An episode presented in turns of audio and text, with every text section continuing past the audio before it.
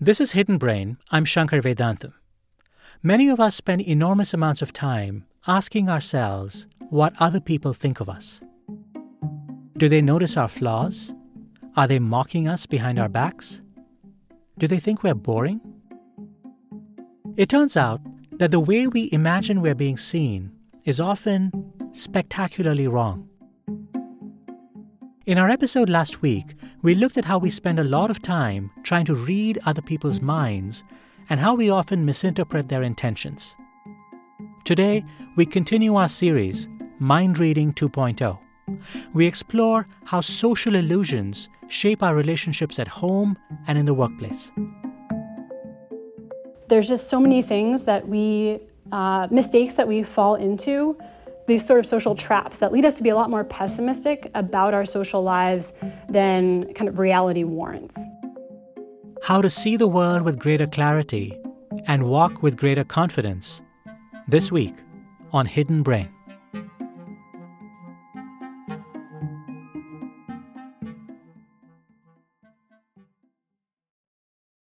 Support for Hidden Brain comes from Intuit TurboTax.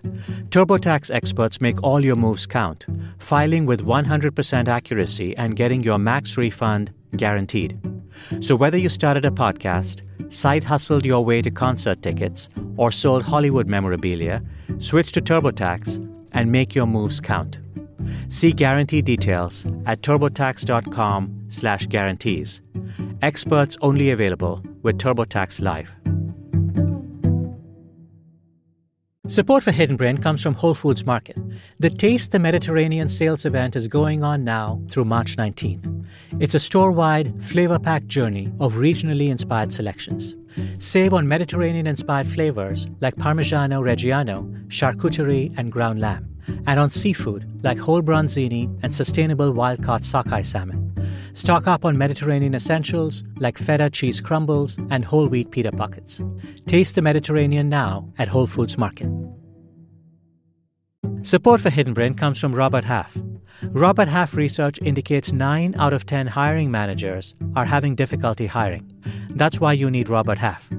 Robert Half's specialized recruiting professionals engage with their proprietary AI to connect businesses of all sizes with highly skilled talent in finance and accounting, technology, marketing and creative, legal, and administrative and customer support. At Robert Half, they know talent. Visit roberthalf.com.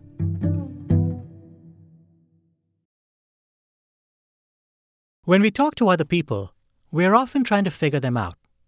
But we also try to guess what the other person thinks of us. We worry how am I coming across? Are my flaws on prominent display? Or does this person think I'm cool? Most of us think we are good judges of our social interactions, that we can tell if other people like us. But new research suggests this is often not the case. Our perceptions of our social interactions are often distorted. At the University of Pennsylvania's Wharton School, psychologist Erica Boothby studies these distortions and what we can do about them. Erica Boothby, Welcome to Hidden Brain. Thanks for having me. I'd like to take you back to the start of your interest in this topic, Erica. Uh, you were in grad school and sitting at a cafe with a friend, and you'd also planned to meet a potential collaborator at the cafe. Uh, she showed up, and you went over and started chatting. What happened next? Yeah, so uh, I was at a cafe just down the street from my apartment called Cafe Romeo, and I worked there a lot with my partner, who's also a psychologist.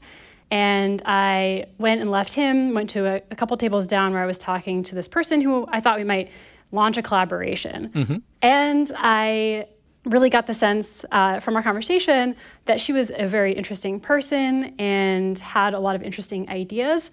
Uh, but as I was talking to my partner and debriefing him on how it had gone, I said I, I really doubted that she would want to work with me hmm. uh, because our conversation hadn't really gone all that well. I'd expected her to ask me about kind of one stream of research. She instead took the conversation in a totally different direction, mm-hmm. and I was unprepared. and then my partner got kind of a sheepish look on his face, and he admitted that he'd actually been eavesdropping a little. but the good news was, is that he thought we had really hit it off, and that I'd come off really well in the conversation. And so we had these wildly different perspectives on what had happened. So, uh, as psychologists, this got us thinking like, who is right in this case, right? Who had a better read on the situation? Erica asked herself whether the incident revealed something not just about her, but something about people in general. It was very curious that there was this kind of wide gap, it seemed, between what my partner had observed from the outside and what I had felt as someone on the inside of the conversation. And it got us thinking there must be some interesting psychology here. To test this, Erica teamed up with some researchers from the United Kingdom who were organizing personal development workshops where lots of strangers meet one another. And what we like is that this was outside of the lab, which is where we normally run studies. And so we could see how this kind of happens in the real world. And we found that people believed their conversation partners were more interesting than they thought their conversation partners found them. Which is, of course, exactly what you had felt in the cafe, which is that you thought the conversation went well, but you believe that uh, your potential collaborator would not have found it as interesting. Exactly. In the case of you know the work when I was in Cafe Romeo having this conversation, we didn't know exactly what that other person, the potential collaborator, thought of me. We just knew what my partner had observed, um, and so what's interesting is that you know as we continue to pursue this and bringing this into experimental paradigms we could really test people's perceptions against reality. The the experiment that you conducted with uh, the volunteers who thought they were part of a personal development workshop, it revealed to you in some ways that the, the experience that you had was not unique. That it, and it wasn't just that one person thinks that they enjoyed the conversation, but the other person did not, but that both people enjoyed the conversation, but both believed that the other would be less into the conversation. You came up with a term for this phenomenon. Uh, what was that term, Erica? This is the liking gap. And the liking gap is the phenomenon, most commonly this happens among people who are getting acquainted for the first time. And so when you're meeting someone new, you're having that initial conversation. Afterward, you reflect on how it went, and most often people actually enjoy these initial conversations and like the other person quite a bit. But they tend to underestimate how much the other person likes them and enjoyed their conversation. You ran a similar experiment with first year college students who were getting to know one another as potential dorm mates. Uh, what, what happened in that experiment? So, in that case, we were actually curious to see whether we would see a liking gap as people increasingly get to know each other over time.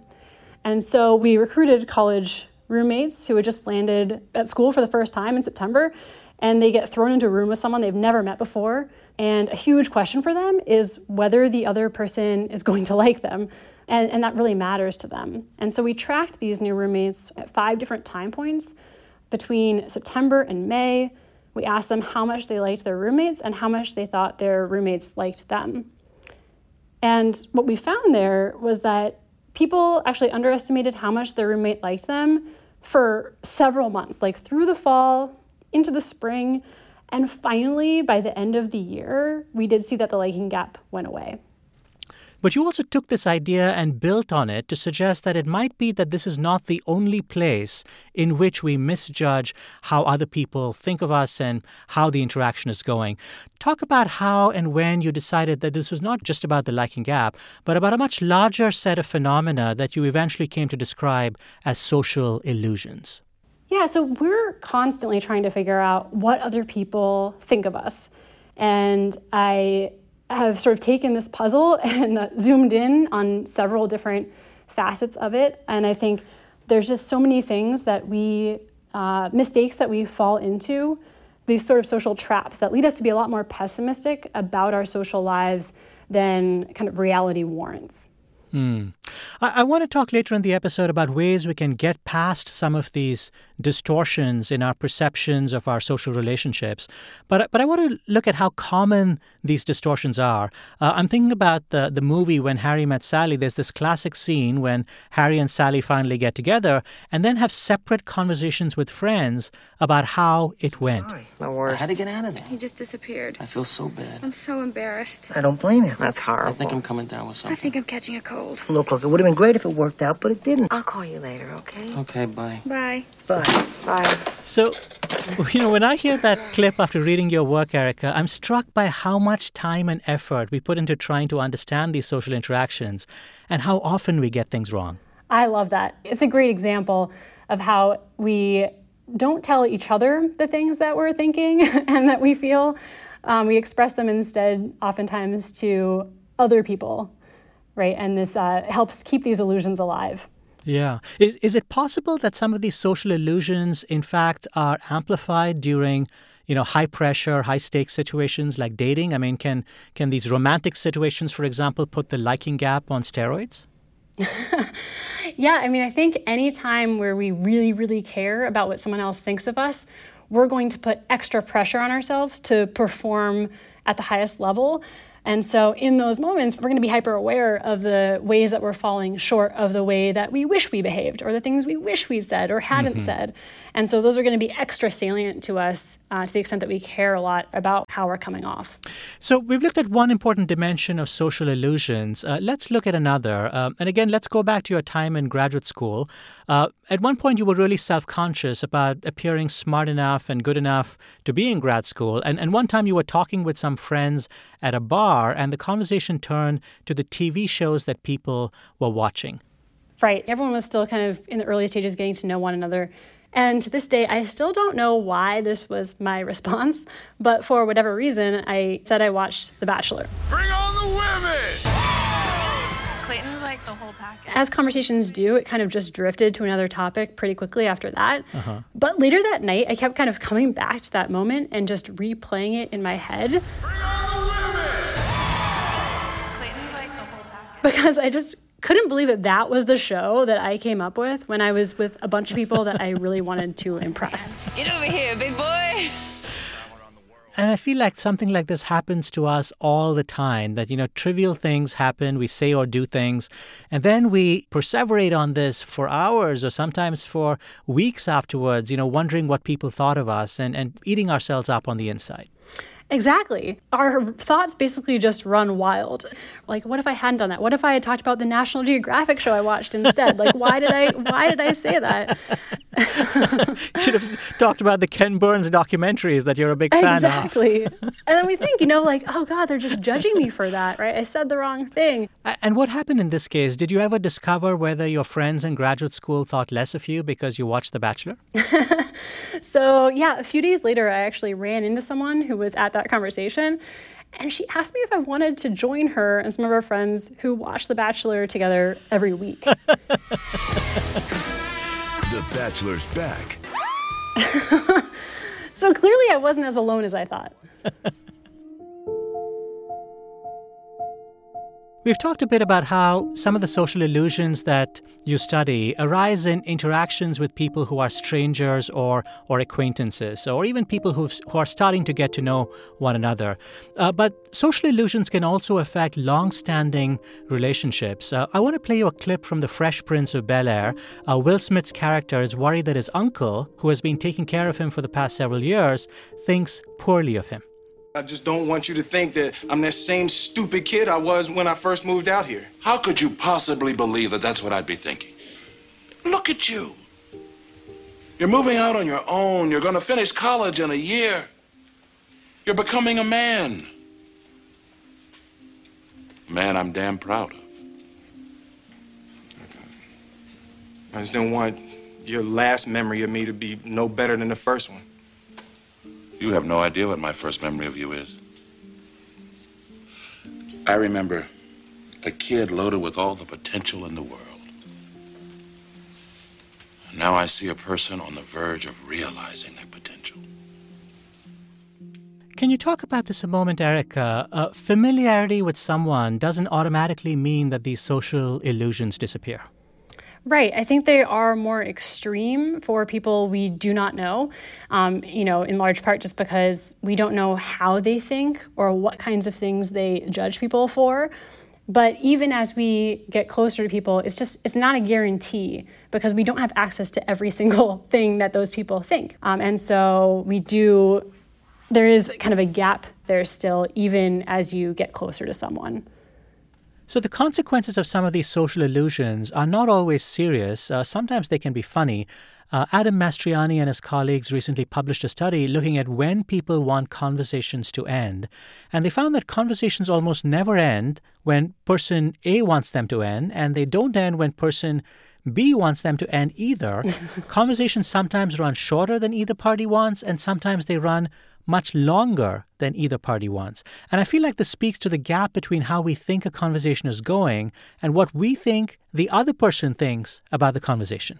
Yeah, exactly. I, I love that work. And I think it's, again, because we aren't explicit with each other about what we want. We rely on a lot of implicit cues, and that's how a lot of social life and a lot of conversation operates. So I think that we tend to just sort of hope that we're able to understand what the other person wants and when they might want to get out of the conversation, and then we gently let them go. Right. Um, but we often get that wrong. Yeah.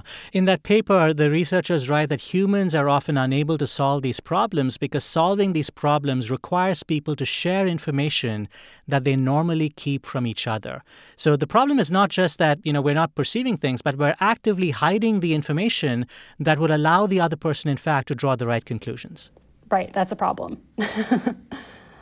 I mean, I think thinking about these things a lot does make me, you know, aware that it would help if we could be more explicit about some things. you know, I know that we don't always want to play our hand fully, um, but maybe if these college roommates that I studied, for example, had played their hands just a little sooner, you know, a few months before, maybe things would have been a little bit clearer to people. Mm-hmm. But I think we're very guarded in a lot of ways. We're very risk averse when it comes to getting rejected or the mm. possibility of rejection. And what it really shows us is the power of our attention and what we're focused on. And we, if we are focused on the negative thoughts about ourselves that we're projecting onto other people, that looms really large and it tends to obscure other things that might actually also be true. Even before the COVID pandemic, social scientists were warning about a global epidemic of loneliness. Social isolation contributes to depression, anxiety, and drug abuse. Chronic loneliness increases the risk of heart disease and other illnesses. Is one solution to see that many of us actually have more friends than we realize? When we come back, the mechanisms in the mind that make it difficult for us to see our social interactions clearly and how we can do better. You're listening to Hidden Brain I'm Shankar Vedantam.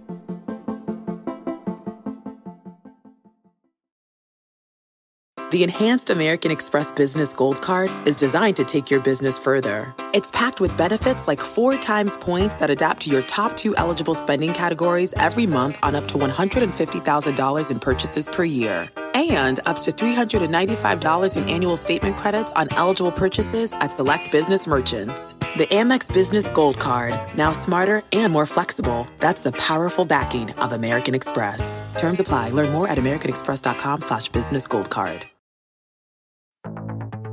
Now is the time to embrace a new wave of workers. Every day, your team grows younger, more digital, and more drawn to entirely new ways of working, which means you need flexible solutions to connect them where business gets done. T-Mobile for Business was born digital with America's largest 5G network, we can make it easier to work together from virtually anywhere. Your team may be changing, but with the right tech, it can be more productive than ever before. Get started at tmobile.com slash now.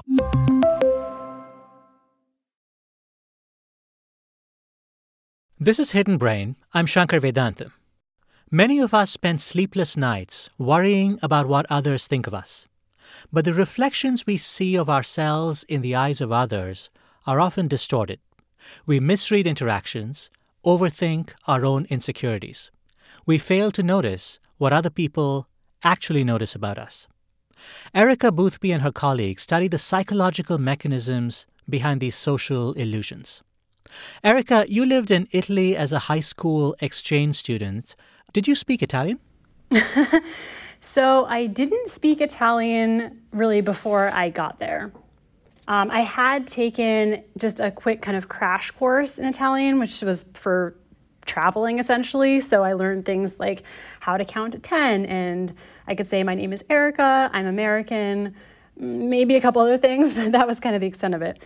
And it was full immersion. So I was uh, living with an Italian family, and I was going to Italian high school. And I felt pretty awkward because I couldn't really engage in conversations with people. So even you know at home with the host family sitting around the dinner table, mm-hmm. they would want to know about my day. I'd want to be able to tell them, but we just like couldn't get there. Um, and it was and it was really challenging. And I found the same thing you know at school with my classmates. They'd all stand around and chat during the breaks, and I would kind of stand there awkwardly, trying to figure out how I could jump into the conversation or say something. Um, but I my Italian was just so impoverished at the time. It was it was really hard to partake in social life. But as I kind of got to know people and my language skills improved, they improved a lot over the course of the year that I was there. I started to realize that people didn't have as much as many critical thoughts about me as as I had about myself. I'd been projecting a lot of that and getting really down on myself, um, but those weren't really the thoughts they were having at all. Yeah, so it, it's totally understandable as a high school student in, in a situation like this why you would be focused on your insecurities or the mistakes that you're making as you are trying to learn and speak uh, Italian. But of course, the, the people who are around you are probably thinking, you know, here's this, you know, bright young girl from the United States who's taking the time and trouble to learn our language, you know, and they're probably filled with admiration for you, even as you might be filled with insecurity. Yeah, I wish I'd realized that at the time.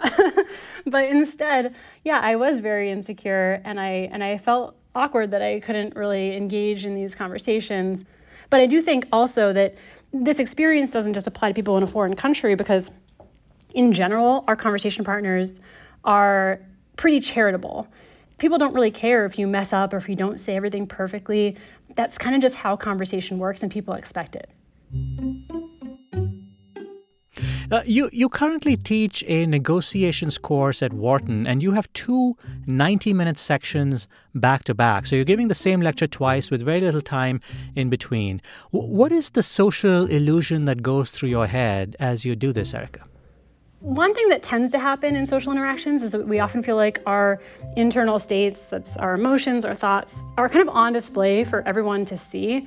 And we think that people are using that information when they're forming their evaluations of us. And this is something that is often called the illusion of transparency.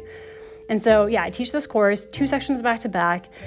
And in the first section, I am full of energy. But by the second lecture, I know that I'm starting to get a little depleted. And so I feel like my second class is never as good as the first class because I'm comparing it to the first class. And I had more energy then. And so at the end of the semester, I'm always surprised when I looked at my ratings, you know, for the two classes, and they are identical. And so this just goes to show from the inside, when I'm trying to imagine how other people are evaluating me, I'm using all these comparisons that they're not using, right? I'm tired, I wasn't as witty the second time, but of course, my second class wasn't at my first class. And so to them, my lecture seems perfectly fine.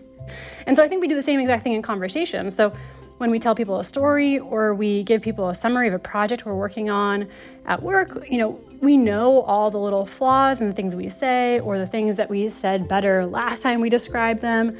But our conversation partners don't have as much to compare to as we do. And so they're seeing it totally differently.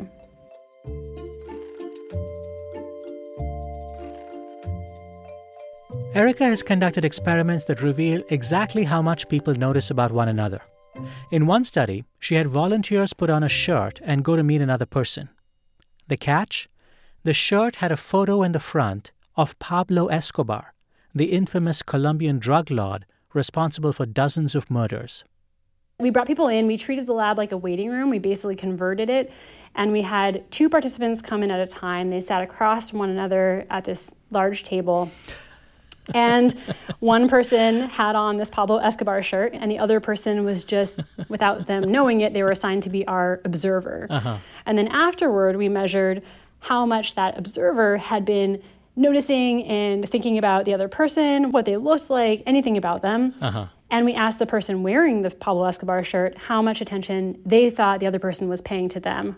I'm imagining that most of them would, would believe that the other person is keenly aware that they're wearing a photo of a drug kingpin. Was that in fact what happened? No, the person wearing the shirt is very self conscious. But from the other person's perspective, that, that was just whatever they happened to be wearing. And so people who were wearing the Pablo Escobar shirt overestimated how much attention was on their shirt because that was the thing that they were hyper focused on. Mm. But people were paying attention to all kinds of other things about the person you know, like like what they were doing. Did they go on their phone? Did they look like they just came from the gym? Like what I don't know, whatever the thoughts were, but they were not paying attention to the shirt specifically. So, when we think about the interactions that we have with other people, Erica, we're often focused on the very minute things about ourselves, you know, how our hair looks, or the clothes we're wearing, or the picture on our shirt. Uh, and other people, in fact, are not taking us in at this micro level. Can you talk about some of the, the illusions that we study coming about because people are not evaluating us with the granularity with which we're evaluating ourselves? Whenever we're paying attention to something and we're concerned about it. Like you said, you know, I, I got a new haircut. Now that's what I'm paying attention to. My hair feels so short.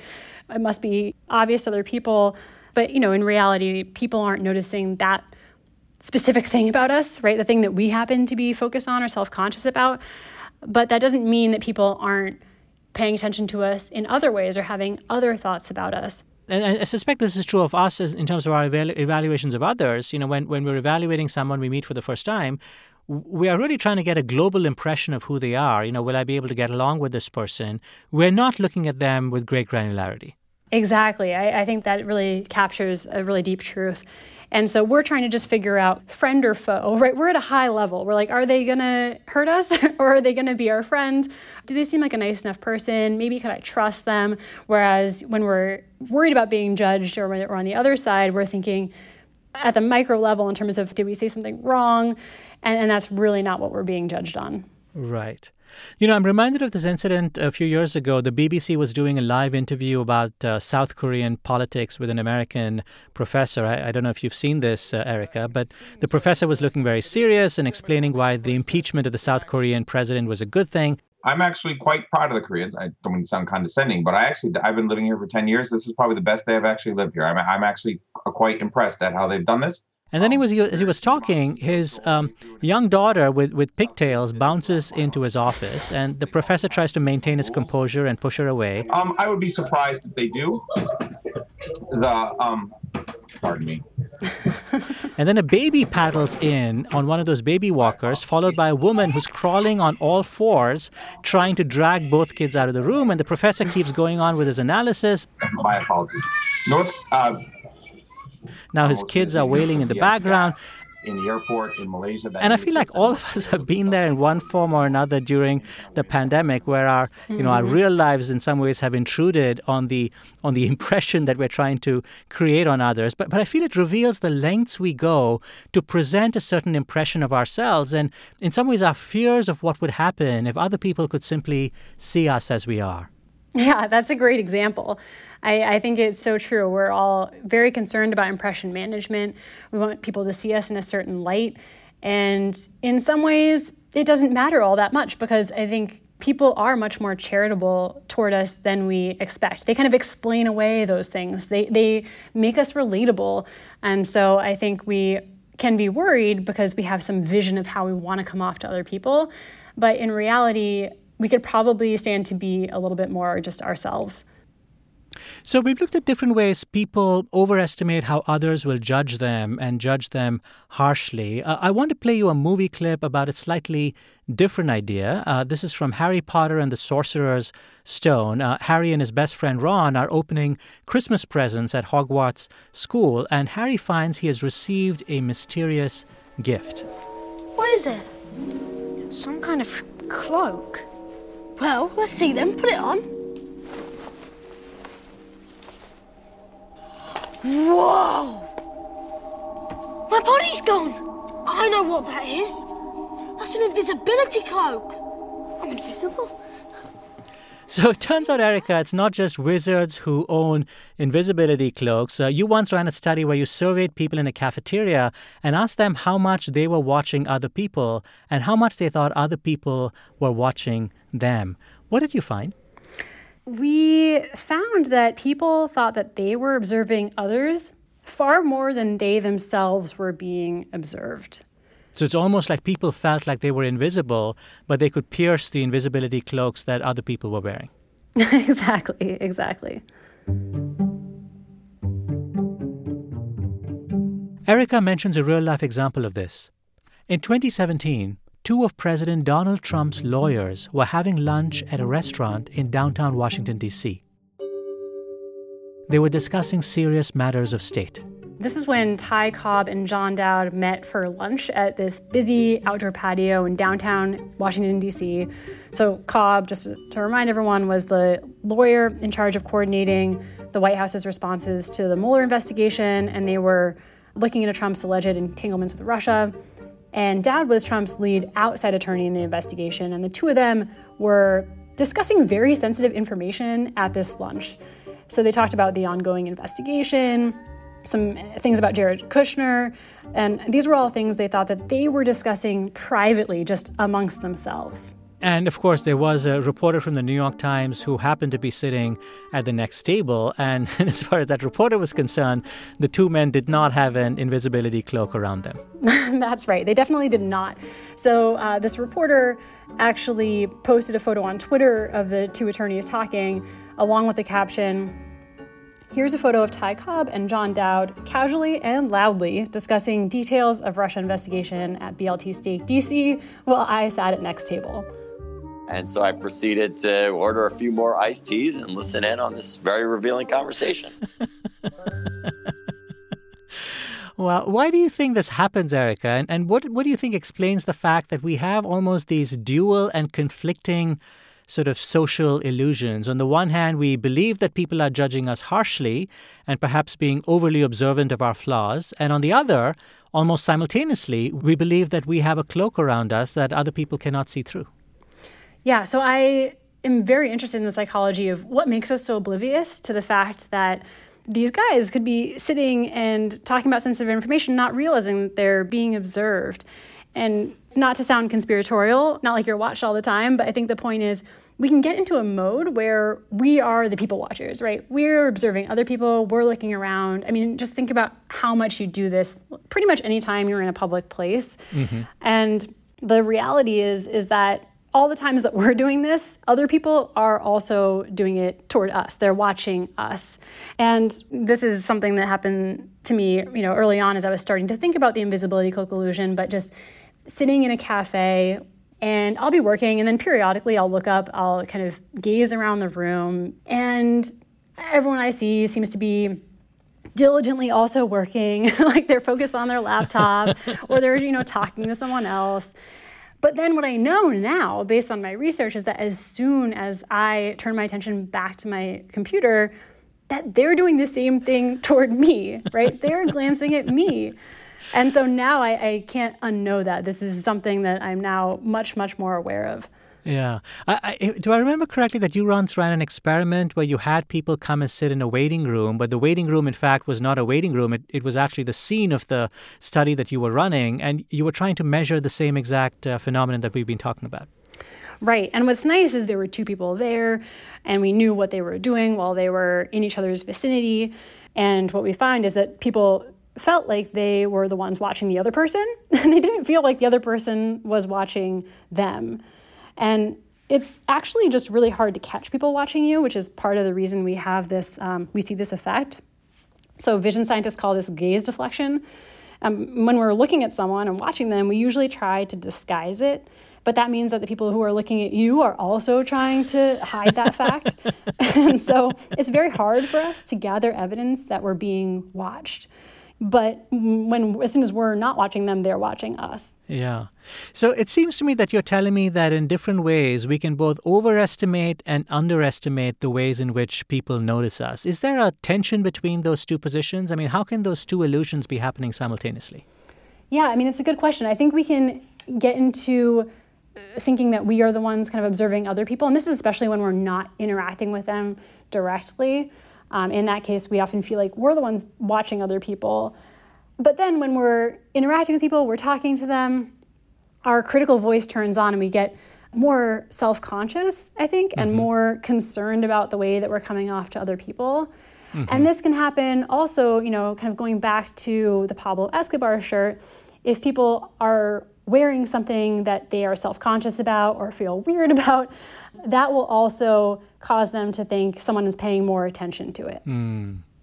So, we've talked a lot about our social interactions, but sometimes these social interactions are also being played out in memory. Uh, so we, we think back to conversations, you know, what, what we said, what someone else said. And one of the illusions that you've studied is that, you know, we think a lot about other people a lot and what they said. We replay conversations in our minds, but we don't assume that other people are doing the same thing. So, exactly the same way that we believe that we're observant of other people, but other people are not observing us, we also think about other people a lot more than we realize that they are thinking of us. Can you talk about that phenomenon? Right. So, you know, we spend a lot of time in conversations in daily life, and we also spend a lot of time thinking about our conversations after they've taken place. So, we think about the advice someone gave us, or maybe a, a funny story they told us, and we replay those moments, we remember them, we relive them. I think it's really clear to us when we're when we're thinking about other people after we've interacted. But what we find is that people systematically underestimate how much they remain on the other people's mind after their conversation because they don't tell us, right? just like we don't tell them, right? And then right. and this sort of just perpetuates this illusion. But I think we've looked at this to see kind of what some implications are in some specific contexts. So in one uh, line of work, we looked at arguments. So arguments between friends or significant others, and we asked people how much they'd thought about the argument since it happened, and how much they had replayed parts of it in their mind, and also how much they thought their counterpart had. And again, we found people believe they were the ones thinking about the argument more. Um, and if you're the one, you know, thinking about the argument, ruminating on it, concerned about it, but you think your partner is doing that much less, you know, that is going to make you feel a certain way, probably not a great way. And it affects your beliefs about how likely it is that your partner wants to reconcile or make up with you.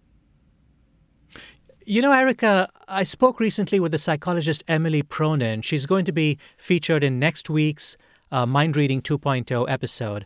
And one of the things she studies is how, when you know, when we think about our own minds, we have access to all this information. You know, we're aware of our, our thoughts, our feelings, our hopes, our intentions. But then when we talk to others, we have a much more limited understanding of what's going on inside their heads. And that's because, of course, we're not inside their minds. How does this basic gap in perception shape the social illusions that you study? Yeah, I think it's a, it's a huge part of it. Um, what we call the availability or accessibility of, of thoughts, right? And our own thoughts are hugely available and accessible to us. They're very salient, they come to mind, but we don't really have access to the inner workings of other people's minds. And so this is a huge problem that contributes to these illusions. The, the researcher Michael Tomasello and his colleagues um, recreated your liking gap experiment with children between the ages of 4 and 11. The researchers paired the kids up and asked them to build a tower uh, together, and then they asked each child, How much do you like the other boy or girl? Uh, how much would you like to be their friend? Do you remember this experiment, Erica, and what they found? Yeah, so in this study, yeah, they looked at kids age 4 through 11. And what they found is actually that the liking gap does not exist in uh, four year olds. Mm-hmm. And it emerges actually at this kind of critical period around age five, which is when young children are becoming more concerned with their reputations and the impressions that they make on other people. Mm-hmm. And then what's interesting is it also increases all the way to age 11, which is the, the upper limit of the range that they were testing in, in this study.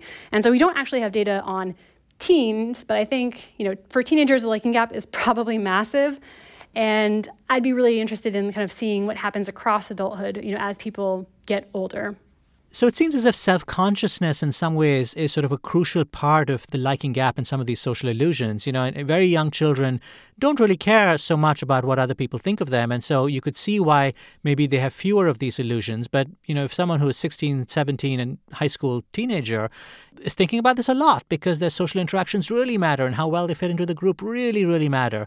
And you can see perhaps as we go get older, perhaps it starts to fade away again and we become more self confident and perhaps less self conscious. I mean, is that sort of the life cycle that you're seeing in sort of the evolution of some of these social illusions?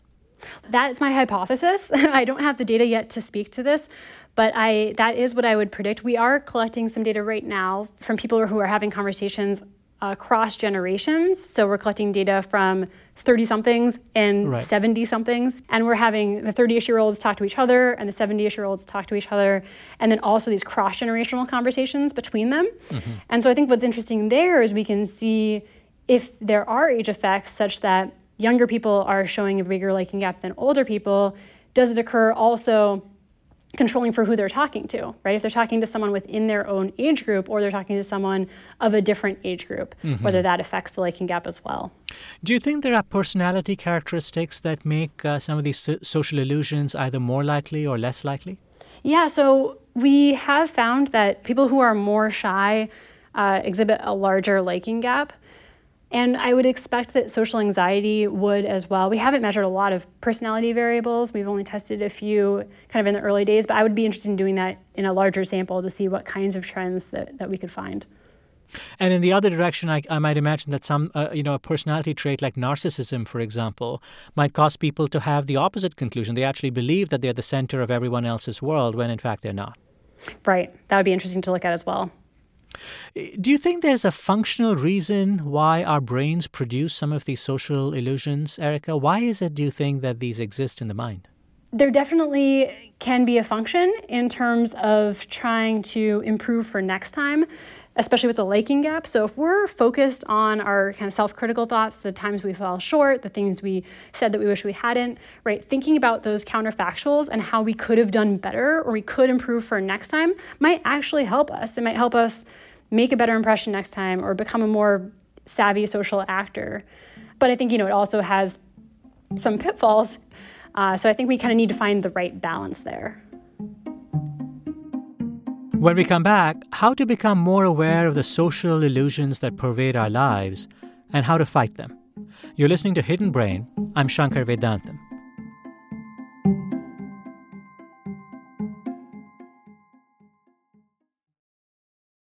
Support for Hidden Brain comes from Nintendo Switch. Bring everyone together for a great time with the Nintendo Switch system and play games that the whole family can enjoy, like Super Mario Bros. Wonder and more. Nintendo Switch has three different play modes in one system play in TV mode, tabletop mode, or handheld mode on the go. Visit nintendo.com slash us slash switch to learn more. Game rated E for everyone.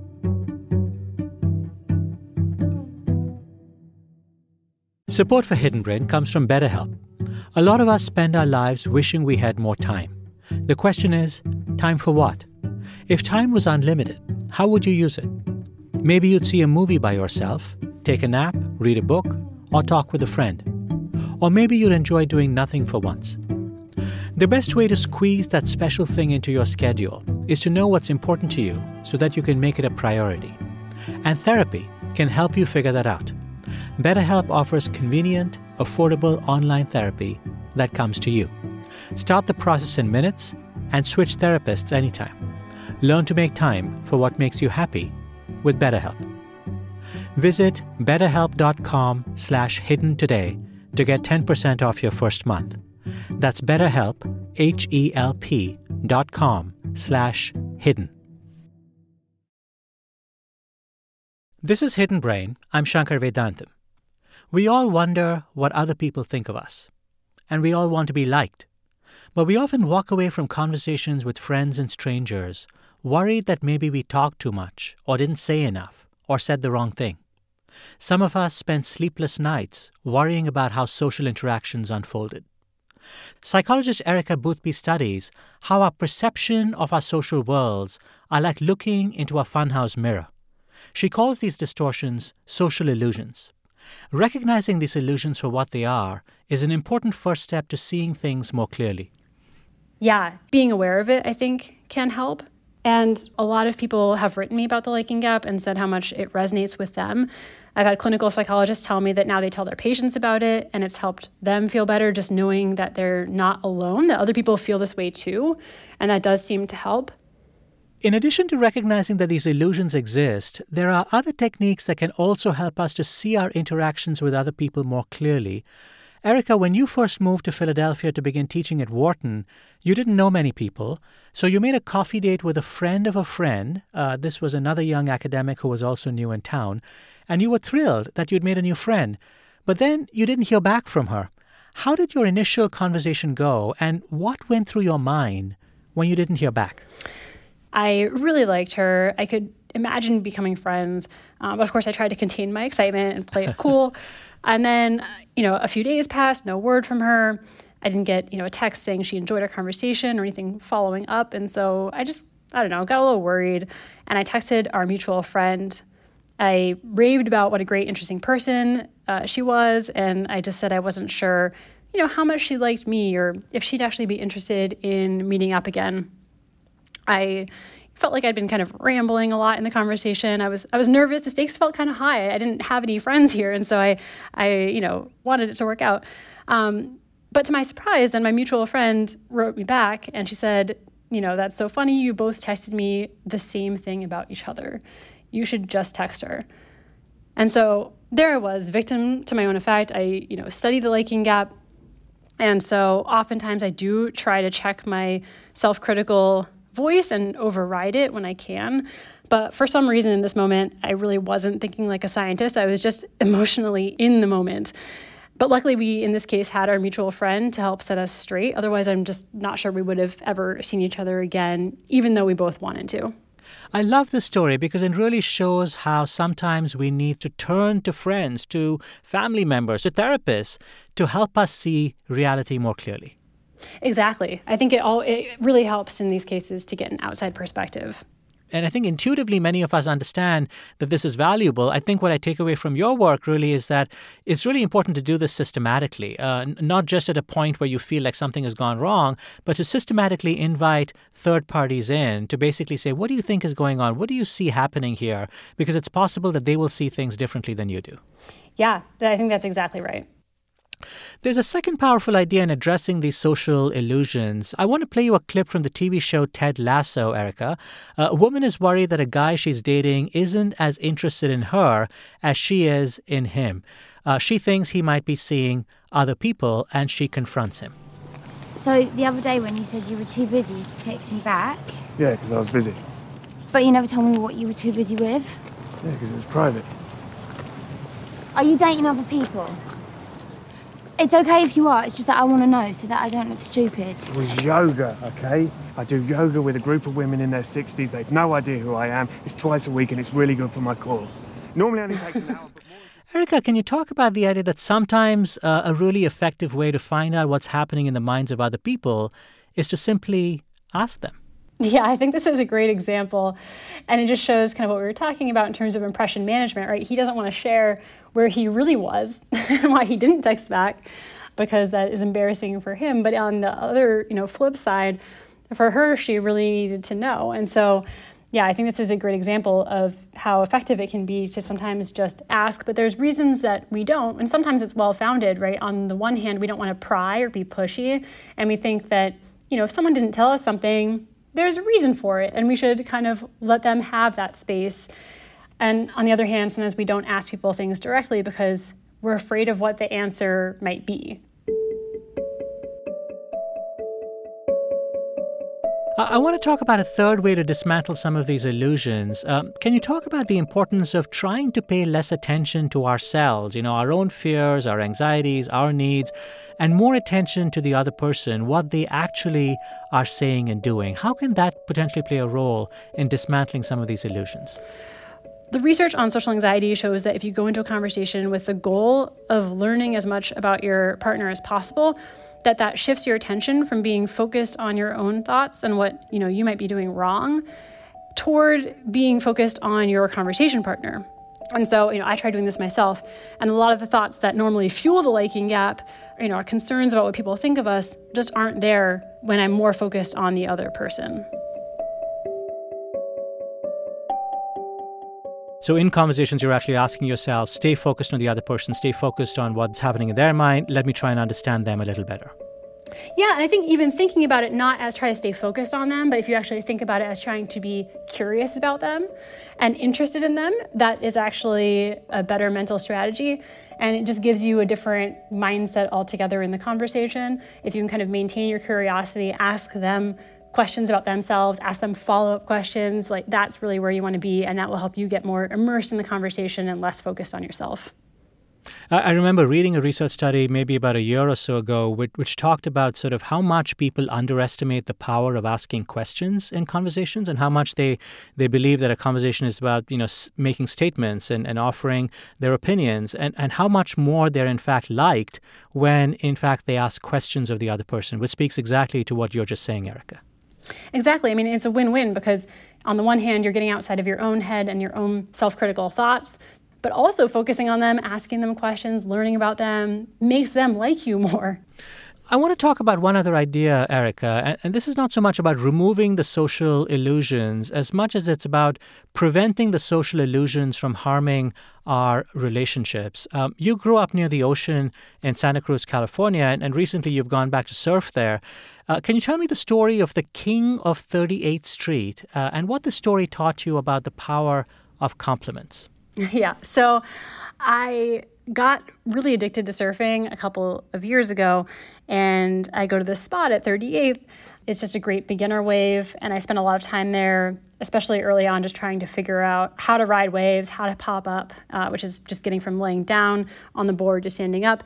And there was this guy, he's an amazing surfer. He's always out there, and he was always in exactly the right spot, catching all the best waves. And my friends and I privately call him the King of 38th. And he has no idea about that, of course. Um, but I always keep an eye on him when I'm out there because he's so good, he's so fun to watch, and I can really learn a lot from him. And so one morning I was out in the water, it was me, the king, and just a handful of other people, and I was having one of the best days I'd ever had, catching just about every wave I paddled for, getting these really long rides. And all of a sudden, I saw the king of 38th himself paddling up to me. And I thought, oh no, for sure he's going to tell me that I had done something wrong. So the cardinal sin in surfing is dropping in on someone, which just means paddling into a wave when someone else is already on it. And I thought for sure, you know, I did something really dumb. I, I hadn't noticed, and he was about to lecture me. But instead, he actually smiled at me. He told me that my positioning was perfect, and he noticed I just had a really nice, natural style. And I was totally floored. I mean, it, this made my week. Absolutely, because the king himself had A, noticed me, B, he had seen that I was having a great day out there, and C, he bothered to come over and tell me about it. I mean, it was an amazing feeling. And what's interesting is that there's a million times I've noticed people doing things that I really liked, but I usually kept those thoughts to myself. But after I got this compliment from the King of 38th and knowing what I do now about compliments from my own research, I really try to make it a point to give people more compliments on the water instead of just keeping those thoughts to myself and not telling anyone. And I've noticed that that makes a huge difference. I mean, people are always surprised when I compliment them out when we're surfing because, you know, these compliments are kind of rare. Even though we're all sitting there thinking, you know, plenty of nice things about each other, no one actually says what they're thinking. I'm wondering if one of the advantages of offering compliments is, in fact, people are often worried that other people don't like them. In fact, their their self concept is that uh, you know other people don't like me as much as I like them. And when people give us compliments, in some ways they are helping us to dismantle the liking gap. So we see that someone actually is like does actually like us, is coming up to say something nice to us. It helps to compensate for this bias that we're carrying around inside our own heads. I definitely think that's true. And I also think that's why it's so surprising to us when we receive these compliments. Yeah. Because we, we don't expect it, right? We kind of expect the worst from people in a sense. We don't realize how charitable they are uh, socially or you know how positively they already think about us so when they do give us these compliments it's kind of a window into what they're actually thinking Erica Boothby is a psychologist at the University of Pennsylvania's Wharton School. Erica, thank you for joining me today on Hidden Brain. Thank you so much for having me. Hidden Brain is produced by Hidden Brain Media. Our production team includes Bridget McCarthy, Annie Murphy Paul, Laura Kwerel, Kristin Wong, Autumn Barnes, Ryan Katz, and Andrew Chadwick. Tara Boyle is our executive producer. I'm Hidden Brain's executive editor. Our unsung heroes this week are Marissa Morales and Hannah Stifel.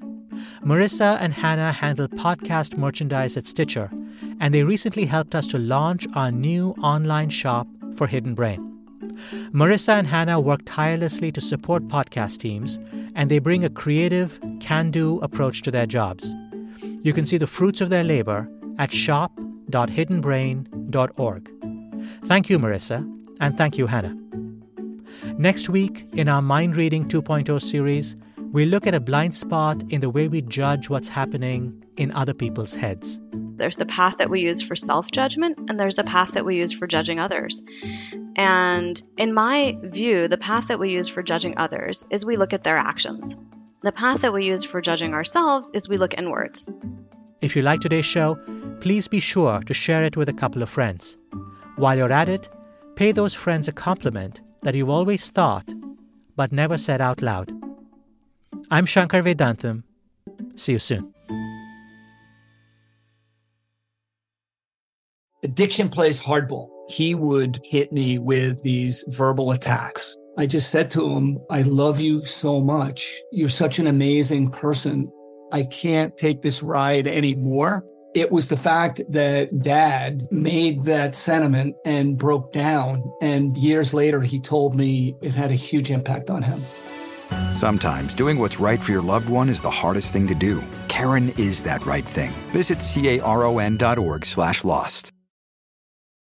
I'm Roman Mars, host of 99% Invisible. I'm excited to be teaming up with Lexus GX and SiriusXM on some very special 99PI episodes. We're heading to some of the cities in the US that have special meaning for me and exploring the ways that these cities marry form and function. To learn more about the Lexus GX and SiriusXM and Lexus vehicles, visit lexus.com slash GX and SiriusXM.com slash Lexus Trial. The all-new Lexus GX. Live up to it. Check out the 99% Invisible feed now and listen to these special episodes. Want the same expert advice you get from the pros in the store while shopping online at discounttire.com? Meet Treadwell, your personal online tire guide that matches you with the perfect tire for your vehicle. Get your best match in one minute or less with Treadwell by Discount Tire.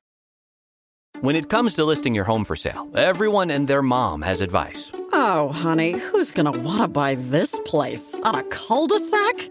It's literally a dead end. But for professional advice, a REMAX agent actually knows best. Let's start with a neighborhood analysis. I've been seeing lots of buyers looking to move here. REMAX is the most trusted name in real estate. Visit REMAX.com or download the REMAX app to find the right agent. The right agent can lead the way. Based on 2022 BrandSpark American Trust Study, each office independently owned and operated.